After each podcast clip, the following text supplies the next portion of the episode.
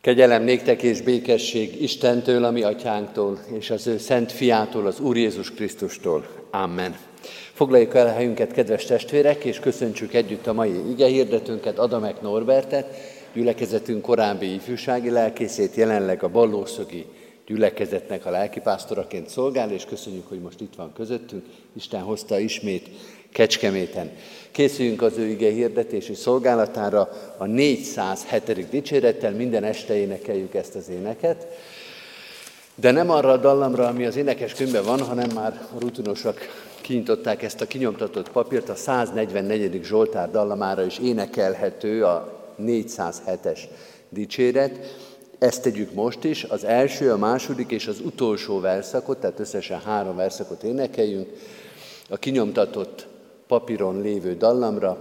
Így kezdődik a 407. dicséret, hogy eljött az időknek teljessége. Mm.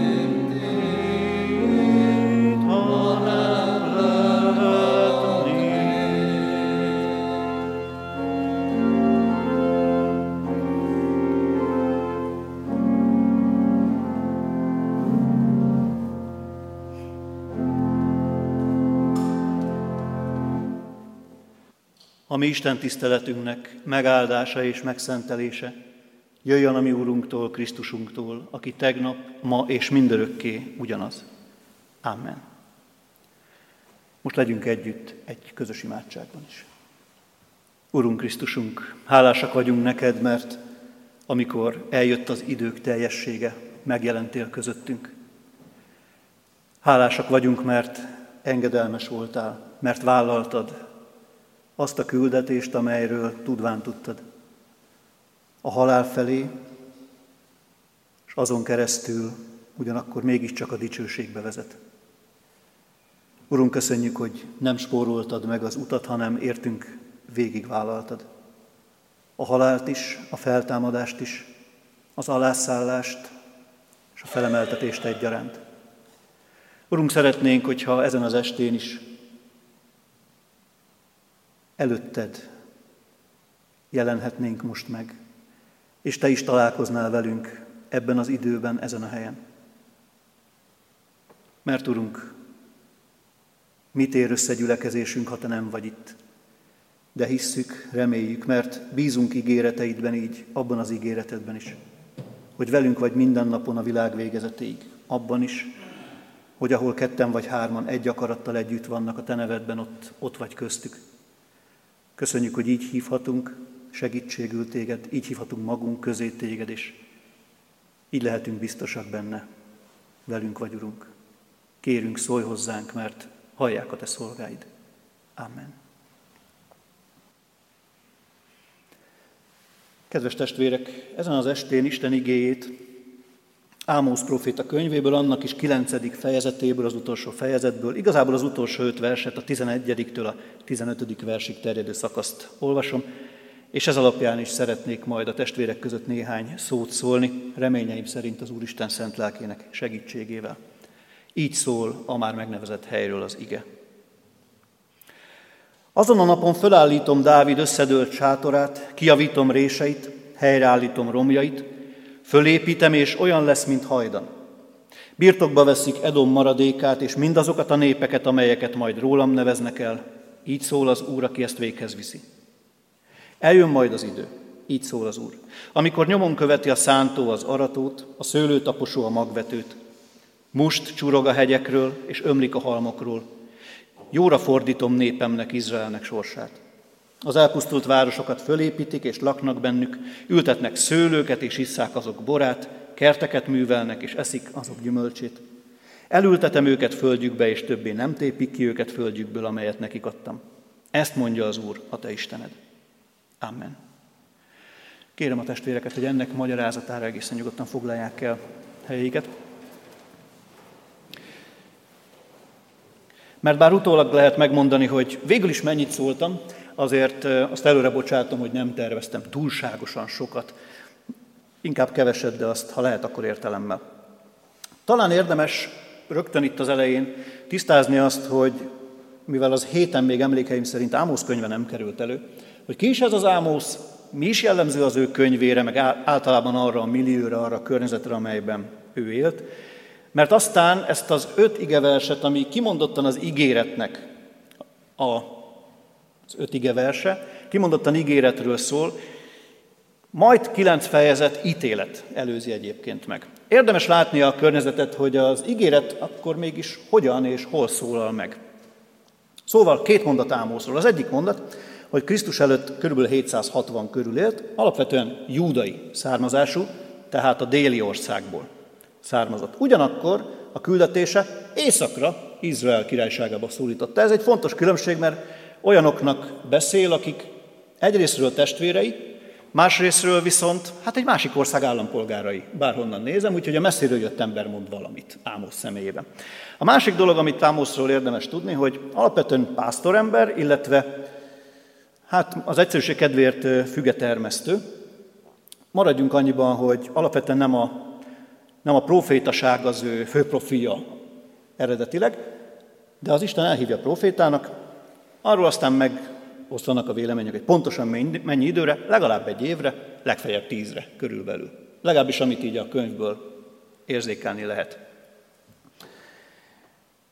Proféta ő, méghozzá nagyon is markáns üzenettel, félig meddig idegen országban, és érdekes módon nagy témája neki, ahogyan azt már említettem, ítélet és ígéret egyszerre igazából. Nekem megütötte a fülemet, amikor olvastam ennek a felolvasott szakasznak az első félmondatát. Azon a napon. Azon a napon. Sokat hangoztatták nekünk még annól a teológián is, hogy az, az a nap, az szinte mindig az ítélet napja. Hajom, hahu, bájom, hahu, abban a napban, azon a napon majd. És ez mindig így a távol jövőben a, a nagy ítéletnek, a végső ítéletnek a napjára vonatkozott. És így kezdődik ez a szakasz, azon a napon majd. Az utolsó nap, az utolsó idő, hol van ez egyáltalán ez a nap? Minden esetre nagyon erősen összekapcsolódik, bár ezek az ígéret igéi, mégis így indul, azon a napon. És talán úgy kapcsolódik ez össze, mint, mert hogy ez gyakran eszembe jut így adventben, mint a diaszérének a kezdő négy hangja, illetve ha máshonnan nem, talán a Reszkesetek betörők című filmből ismerős a testvéreknek is az az ének, aminek a Carol of the Bells ez a közkeletű címe, amely ugyanezzel a négy hanggal indul egyébként, és ez ismétlődik, kicsit gyorsabban és kicsit más ritmusban, mint a diaszíré, de mégiscsak. És emlékeztet arra, hogy igen, közeledik a karácsony, de ez az öröm mellett azért itt ebbe vegyül egyfajta, érdekes módon egyfajta ítélet. És mind a kettő ott van egyszerre. És ugyanaz a négy hang az ítéletnek is, félig meddig a félelemnek, és félig meddig az örömnek is a hangja. És amikor Ámosz megszólal, akkor egyrészt mond ítéletet, meg mond ígéretet is. És mind a kettőt ráadásul az Úristen bízta rá. És látni kell először is, azt gondolom, bár ennek az igeszakasznak, ennek az igeszakasznak szorosan véve nem témája, de mégiscsak ott van előtte hosszú-hosszú verseken keresztül az ítélet. Miért kell ítéletet hirdetni egyáltalán Izraelben? Mi a baj az északi országgal? Hát leginkább első körben, és az, ebből aztán sok minden adódik, első körben a bálványimádás. Az, hogy idegen isteneket is imádnak, illetve az Istent is úgy imádják, minthogyha valamiféle bálvány lenne. Dánmal és Bételben, aranyborjúval, aranybikával. Jól lehet, talán azt gondolják, hogy azt, hogyha oda járulnak, akkor az élőistenhez járulnak, de hát mégiscsak. Fura módon csak az erejét emelik ki, fura módon csak ez a, csak ez a bika forma számít, És ezért haragszik az Isten. És ezt el kell mondani Ámosznak. Ámoszon keresztül el is mondja. Nem jó, hogy bálványt imádtok. Nem jó, hogy vannak áldozóhalmok. Nem jó, hogy van ez a két szentély, meg még aztán Samáriában. Nem jó, hogy ezen az úton jártok. És ami ezzel együtt jár egyébként, ez a másik nagy téma, ha már ítélet, hogy ezzel a fajta bálványimádással, az istentelenséggel együtt jár az erkölcstelenség is egyébként. Tehát nem csak valamiféle teológiai kérdés ez, hanem nagyon is húsba vágó kérdés is, ugyanis mit csinálnak az északi ország részben? Elmennek, áldoznak az éppen adott templomban, bálvány előtt, akár teljesen jó hiszeműen még az Úristennek is áldoznak, de aztán hazamennek, és ebből az áldozatból, és ebből a templomban való megjelenésből Erkölcsiség nem származik. Egy kicsit ilyen do dész vallás ez. Adok, hogy adj. Áldozok, hogy aztán majd valahogy valamit, valamilyen formában visszakapjam tőled. Kérek tőled valamit, egy bizonyos dolgot, azt teljesítsd, de az életem többi területében ne szóljál bele, légy szíves.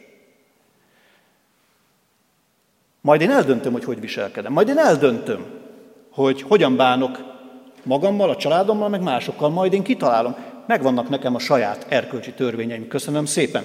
És ebből az északi ország részben az lett, vagy az északi országban, az lett, hogy bár erre az időre, Ámosz idejére, meg egyébként Hósás idejére, mert ezek nagyjából kortársak, az északi ország résznek, ahogyan ma mondanánk, a GDP az egekben volt egyébként. Nagyon jól éltek, vagy legalábbis papíron, már ha papírra írtak volna, de értik a testvérek, nagyon jól éltek.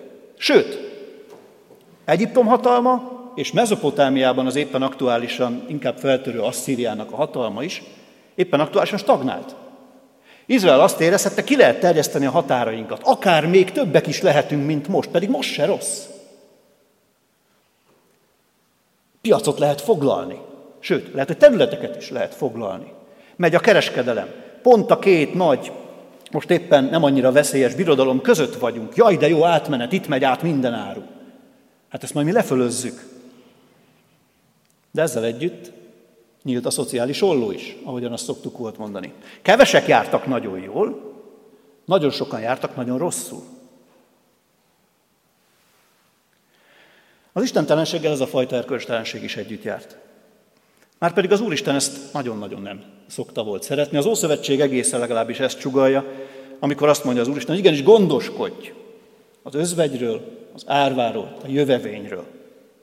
És egyébként pedig, ha már itt tartunk, az Úristennel való szövetségkötésben egy csomó erkölcsi elvárás is benne van. Hogy viselkedj a másikkal? Szerintem ezt sokáig tudnánk sorolni. Ezeket szoktuk volt törvényeknek hívni, isteni törvényeknek hívni, hogy hogy legyen a társadalmi élet. Nem rád bízom, hanem igenis vannak normák, amiket nem az ember hoz, hanem az Isten.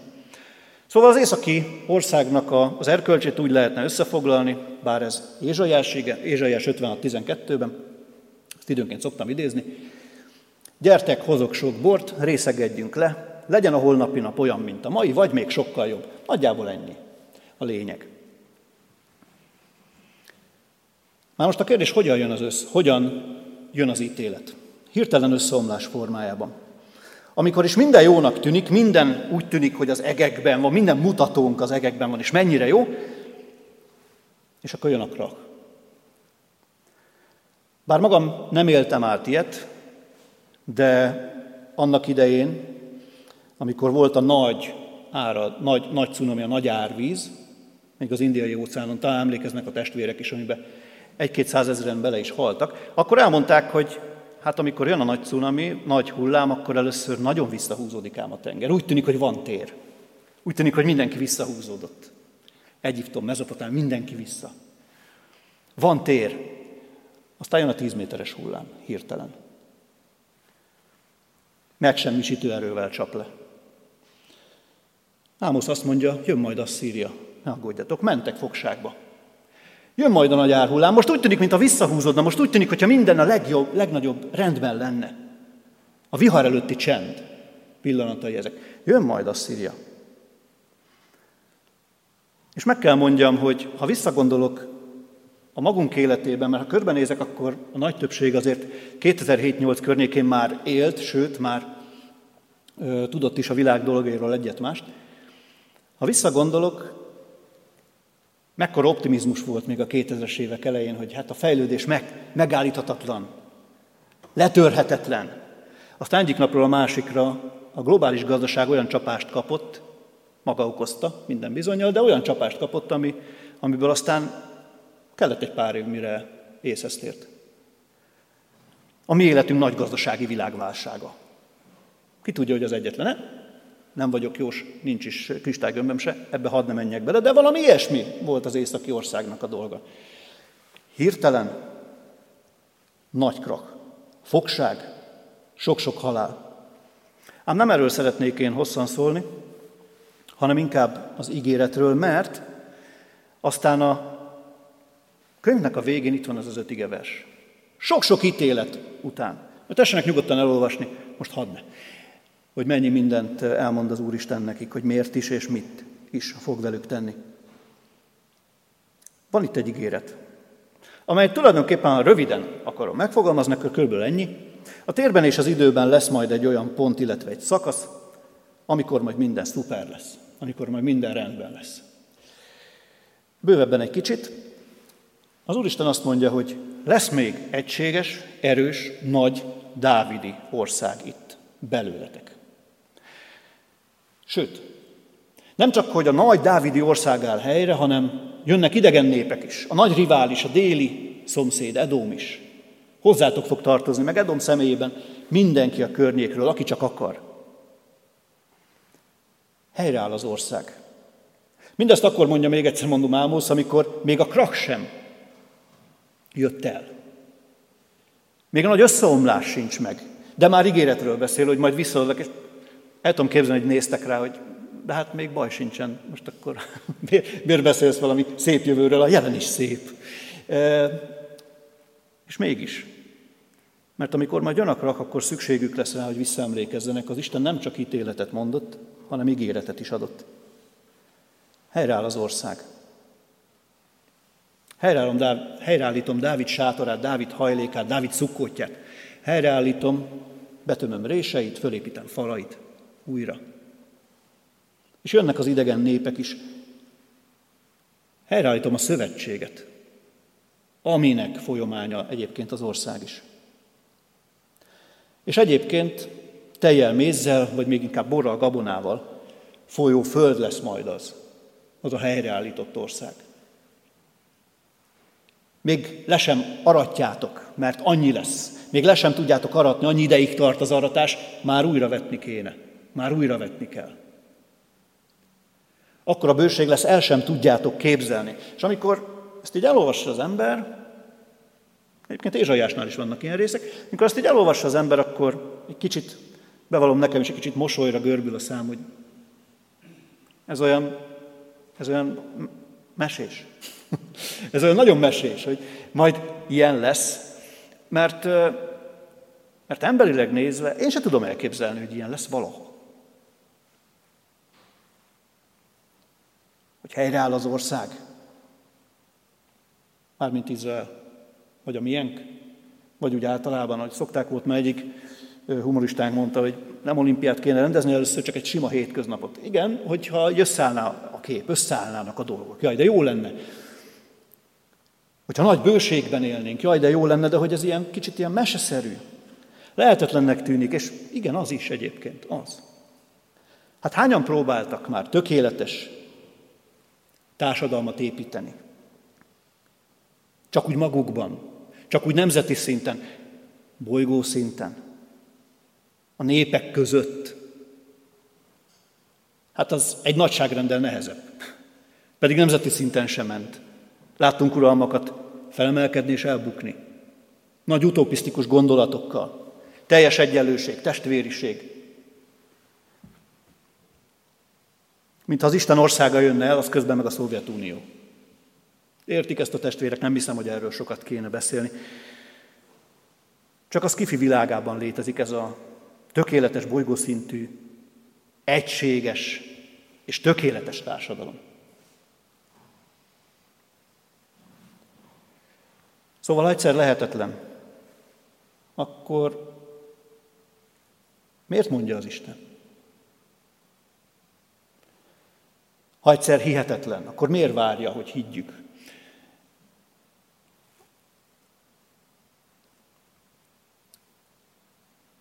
Ám egyébként az ige azt mondja, bár van olyan rész is benne, amikor az emberek ültetnek egyébként fákat, meg gyümölcsöst, eszik azok gyümölcsét, meg szőlőt, és iszák annak a borát. Ugyanakkor kétszer is hangsúlyozza az ige, hogy ezt az Isten teszi egyébként. Nem arról van szó, hogy a nép visszatér, és majd a nép megvalósítja a nagy utopisztikus államot, és ez mennyire jó lesz. Hanem arról van szó, hogy az Isten kézbe veszi őket, az országukkal együtt. És ők legfeljebb részt vesznek benne, de alapvetően Isten építi. Mert az az ország, ha már Dávidi, az isteni. Nem izraeli, nem judái, hanem az isteni. És ez azt gondolom hatalmas különbség. Messiási profécia ez. Isten országáról szól, amelyet Isten épít, amelynek van saját Dávidja egyébként. Dávid országához Dávid kell. Egy új Dávid, egy új Dávid, aki mindezt meg tudja majd valósítani. A kérdés már csak néhány kérdés azért még van, például, hogy mikor? Azon a napon. Látom őt, de nem most, szemlélem, de nem közel. Valamikor a jövőben. Nincs pontosan meghatározva, hogy mikor. De az ígéret elhangzik. Azon a napon lesz egy olyan nap. Lesz egy olyan nap. Amikor eljön a felkent, amikor eljön a messiás, amikor eljön az új Dávid, és igenis helyreállítja az országot. Azt gondolom, hogy ennek egy részéből már mi is részesültünk. Ennek egy részéről mi is tudunk. Ennek egy részét mi is ismerjük. Jézus földi életének a történetét, és egyébként az azóta történteket is ismerjük. Ennek megvan egy része. Hiszen eljött a messiás. Ami még nincs itt. És ami még hátra van, egyébként az Ámosz ígéretből is hátra van. Az éppen az, hogy Krisztus még nem jelent meg közöttünk. Mindenki számára tagadhatatlan módon királyként. Mert az Ámoszi profécia erről is szól. Jönnek majd az idegen népek, és számukra sem lesz kérdés, hogy itt most ki van jelen.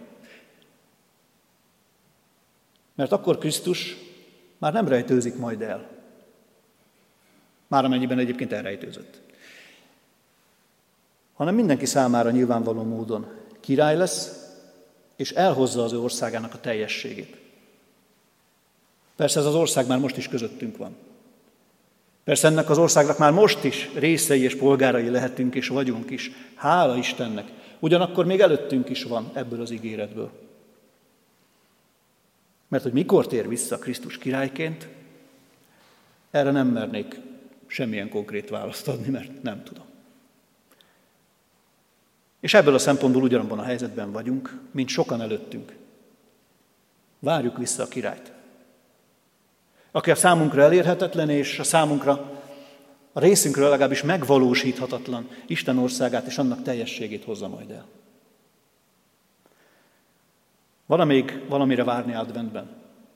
Sokszor eszembe jut egyébként advent idején. Mire várunk még? Amúgy. Mert hogy karácsonyt várjuk, hát tudjuk, hogy eljön, ha várjuk, ha nem, eljön december 24, 25, 26, tehát vagy velünk, vagy nélkülünk, de hogy a dátum az azért közelít, így is, úgy is. Várunk-e még bármit? Ez a profécia például még a maga teljességben nem teljesedett be. Várhatjuk az ígéret beteljesedését. Aztán nagy kérdés, hogy hol lesz ez az ország? Kijelölhető-e cölöpökkel, határvonalakkal ez az ország? Jézus azt mondja erre, amikor Pilátus megkérdezi őt, hogy de hát mégis hol van a te királyságot, hol van a te országot, ha egyszer király vagy te. Erre azt feleli, az én országom nem a világból való. Úgy tűnik nem lehet ilyen módon, mint ahogy mondjuk a Magyar Köztársaság határait szölöpökkel, meg határvonallal kijelölni, és mégis van. És ez a profécia, amely egy, igen, egy ideális világról beszél, legalábbis a milyenkhez képest mindenképpen ideális világról beszél, ehhez azért egy új föld és új ég is tartozik. Ha a Szentírást nézem, akkor igen, ehhez újult viszonyok. Ehhez igenis, ahogy a Szentírás mondja, új ég és új föld kell. A megtört világban nem lehet. Mi új eget és új földet nem tudunk létrehozni, bármennyire akarjuk is. De ha már ahol a kérdés, akkor úgy tűnik, hogy az Úristen ennek megteremti a helyét is. Amely lehet, hogy nem e világból való, de azért mégiscsak tőle. Tőle, akitől amúgy ez a világ is való volt. Sőt, most is az övé. Szóval, hogy hol? Bennünk, körülöttünk és egy napon mindenki számára nyilvánvaló módon, az új igen és az új földön. Aztán kinek? Ez is egy nagy kérdés, a kinek? A zsidó népnek. Mert hogy mégiscsak ez Izrael népének szól ez az ígéret. Csak a zsidó népnek. És ezt hadd olvassam inkább újra. A 12. verset. Az izraeliták tudnilik birtokba veszik Edom maradékát, és mindazokat a népeket, amelyeket majd rólam neveznek el. Nem csak a zsidóságot nevezik az Úristenről. Nem csak a zsidóság hordozza az Isten nevét, Isten kegyelmét, Isten szövetségét. Úgy tűnik ez alapján, hogy nem. Mert az Isten országában mindenkinek helye van, aki ismeri és ismerni akarja Istenét. Mindenkinek, azoknak, akik csatlakoznak ehhez a királysághoz, akik meghallják ezt a hívószót, és akik hajlandóak is elindulni ebbe a bizonyos országba, amit még nem látnak, amelynek kiteljesedésében csak reménykednek és bíznak. Még egyszer mondom, egyéb mérőszámok helyett. És ez az az ország, amelynek tagjait teológia nyelvén, meg egyébként a hétköznapok nyelven is azt gondolom, szeretjük egyháznak hívni. Akik a Krisztushoz tartoznak, akik őt követik, akik várják a királyságának a kiteljesedését. Kinek? Nekünk.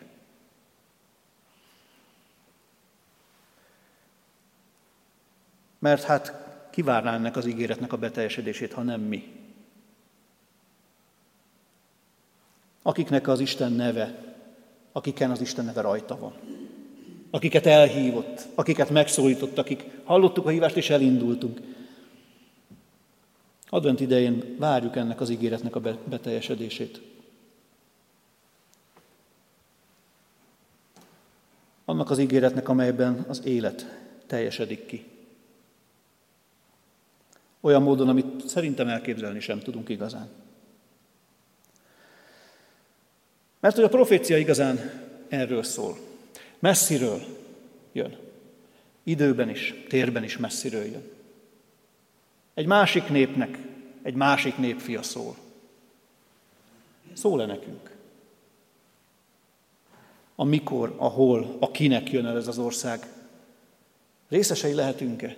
Részesei vagyunk-e?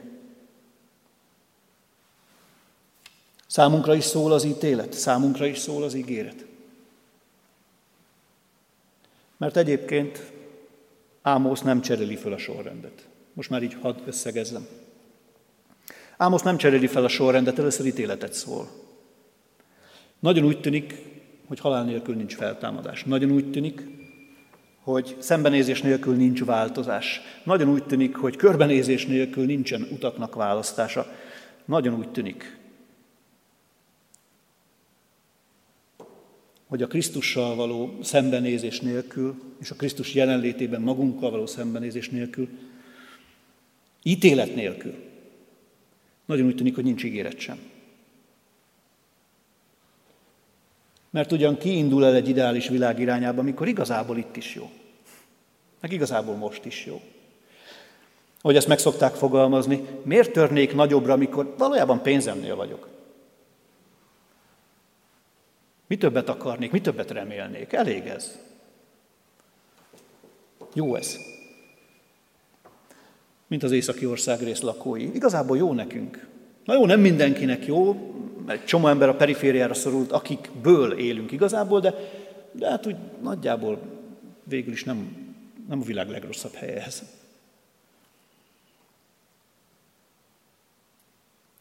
Számukra a fogság hozta el azt a fajta szembenézést, hogy tulajdonképpen kik is ők, amikor mindent elveszítettek. Azok, akik úgy gondolták, hogy végül is ez most, amit birtoklunk, az jó.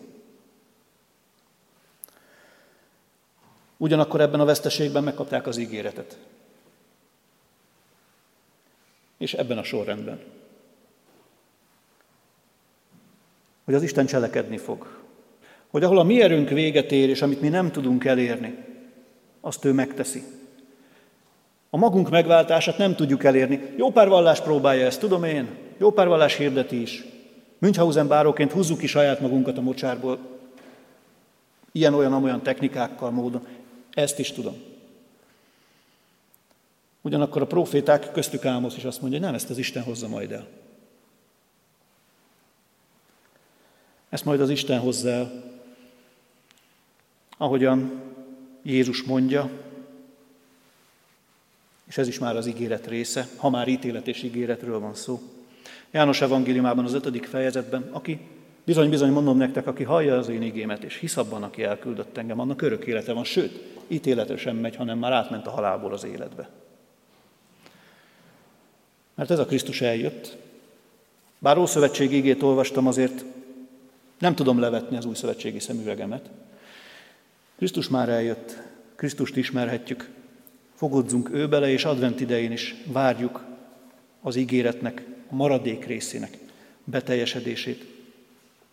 Mert ahogyan a jelenések könyvében is olvashatjuk, új ég és új földjön, amiben már majd nem lesz halál, betegség, fájdalomnak a szava, vagy éppen sírás. Amen. Kedves testvérek, most az ígére válaszképpen 808-as dicséretünket énekeljük, annak is az első, valamint a harmadik verszakát.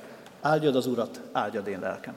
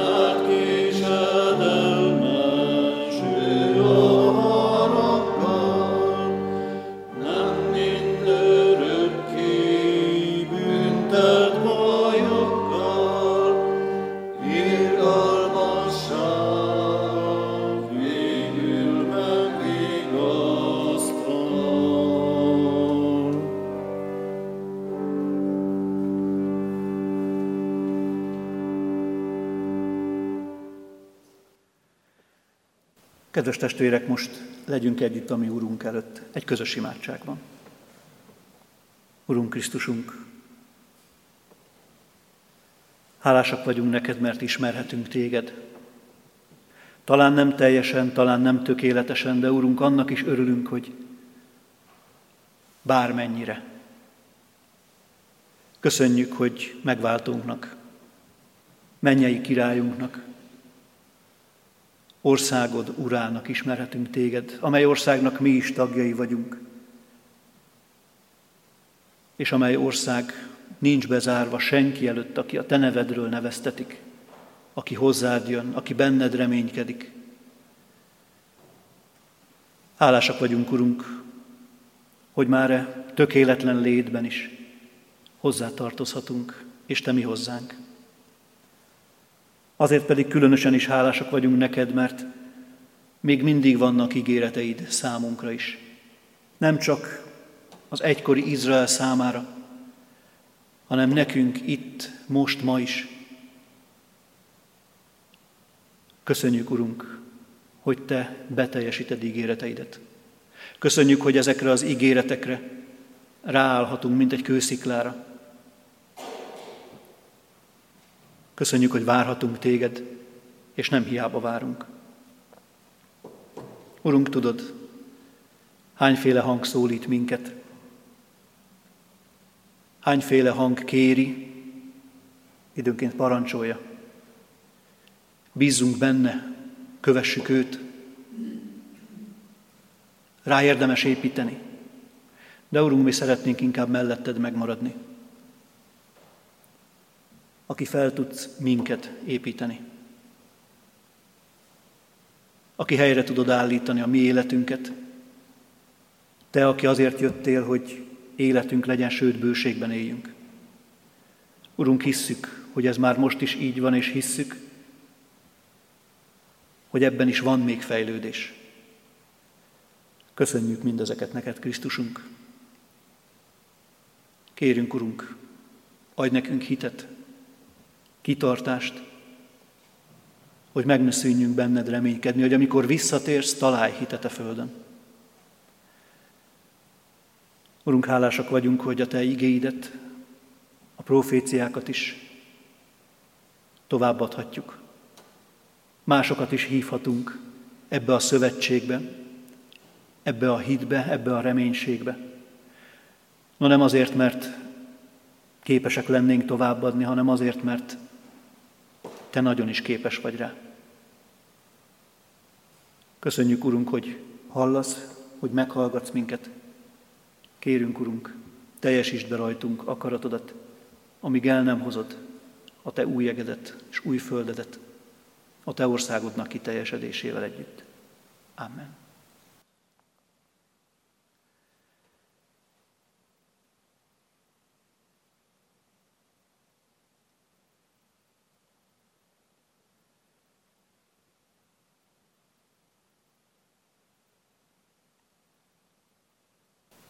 Krisztusunk, hálásak vagyunk neked, hogy meghallgatod csendes imádságunk szavát is. Amen. Most, kedves testvérek, azon szavakkal is szólítsuk meg mennyei atyánkat, amelyre Krisztus tanította tanítványait. Mi atyánk, aki a mennyekben vagy, szenteltessék meg a te neved.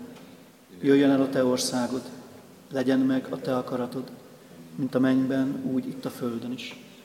Ami mindennapi kenyerünket add meg nekünk ma, és bocsásd meg védkeinket, miképpen mi is megbocsátunk az ellenünk védkezőknek.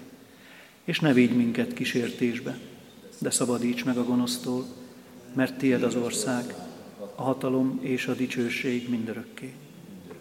Amen.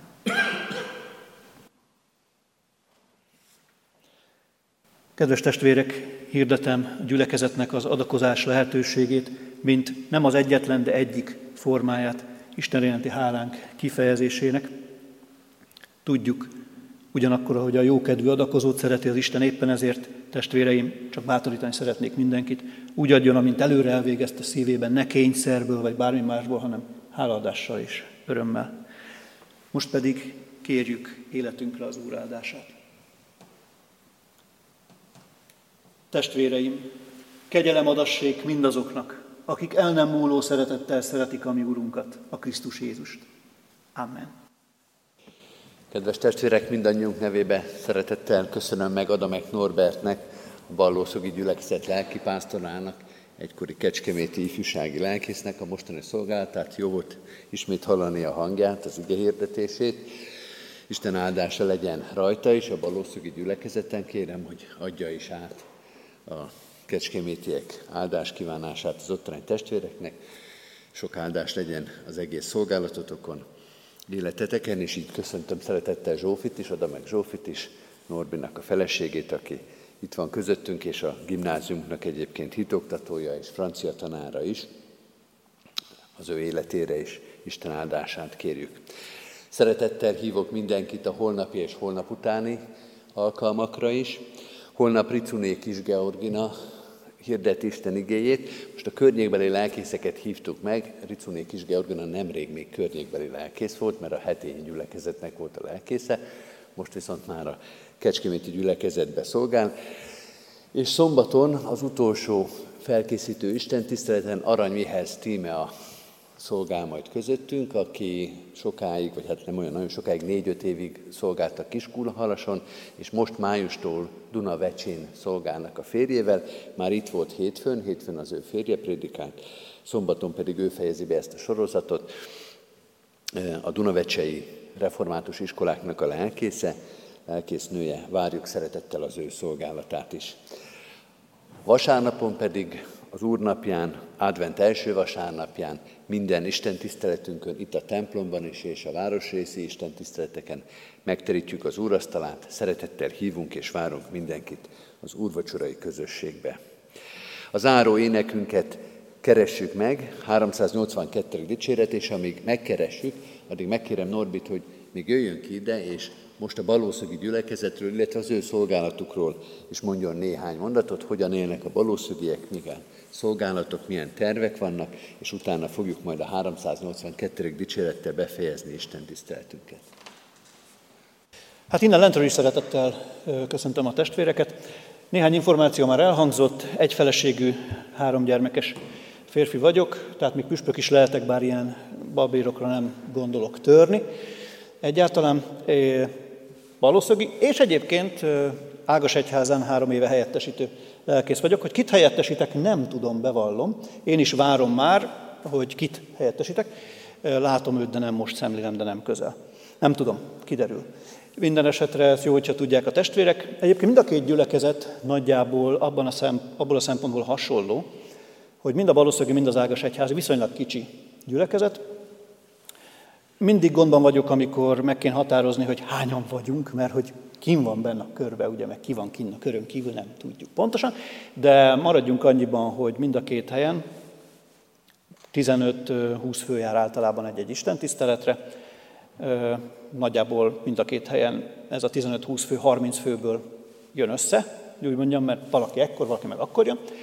Szóval azt mondanám inkább, hogy 30-30 vagyunk körülbelül mind a két helyen. És az viszont már különböző talán a két gyülekezet között, hogy míg, míg valószínűleg inkább olyas, olyan gyülekezet, amely missziói babérokra tör, addig Ágas Egyháza inkább olyan gyülekezet, amelyik szépen lassan elfolyó gyülekezet. Nem, nem tudom, és nem is akarom igazából ezt nagyon kozmetikázni, ez a, ez a helyzet. Ugyanakkor mind a két helyen a gyülekezet tagjai nagyon is szerethetőek, habitusukban egész mások egyébként a két helyen, de, de nagyon-nagyon-nagyon szerethetőek, egyébként tevékenyek, és, és azt gondolom, hogy egy létszámból is adódóan, de egyébként is egy családias közösség. Ez is, meg az a gyülekezet is. Valóban azt, az még egy kérdés, ez a jövő évnek a kérdése, hogy vajon mind valószínűleg, mind Ágas Egyháza pontosan milyen irányban mozdul majd el. Félig meddig jogilag, félig meddig meg akár éppen személyemet tekintve is. Ez nagyon a jövő zenéje, úgyhogy ez az, amit még így nem tudunk, de azért ezt látni kell. Ugyanakkor még egyszer mondom, a gyülekezetek, gyülekezetek tagjait. Én magam is nagyon szeretem, meg szerintem egymást is, ők is minket, úgyhogy nagyjából, nagyjából ezt tudom elmondani. Ha valakinek konkrét kérdése van, azt majd nyugodtan tegye fel, mert szívesen válaszolok, csak ilyenkor tényleg mindig bajban is vagyok, hogy mit mondjak, mit nem mondjak, pontosan hogyan mondjam, mert hogy hát kit érdekel, amit mondok. Na, tehát, hogy a kérdésekből érzem, hogy kit mi érdekel, úgyhogy azokra nagyon, egyébként nagyon szívesen vállalkozom. Gyermekeink most nincsenek velünk, de szerintem ennek a gyülekezet tagjai csak örülhetnek, mert így meg lehetett tartani ezt az Isten tiszteletet is. Most pedig akkor záróénekünk következik. Záróénekünként pedig a 382-es dicséretnek az első, valamint az utolsó három verszakát énekeljük. Első, tizedik, tizenegyedik, tizenkettedik versszakokat. Mm.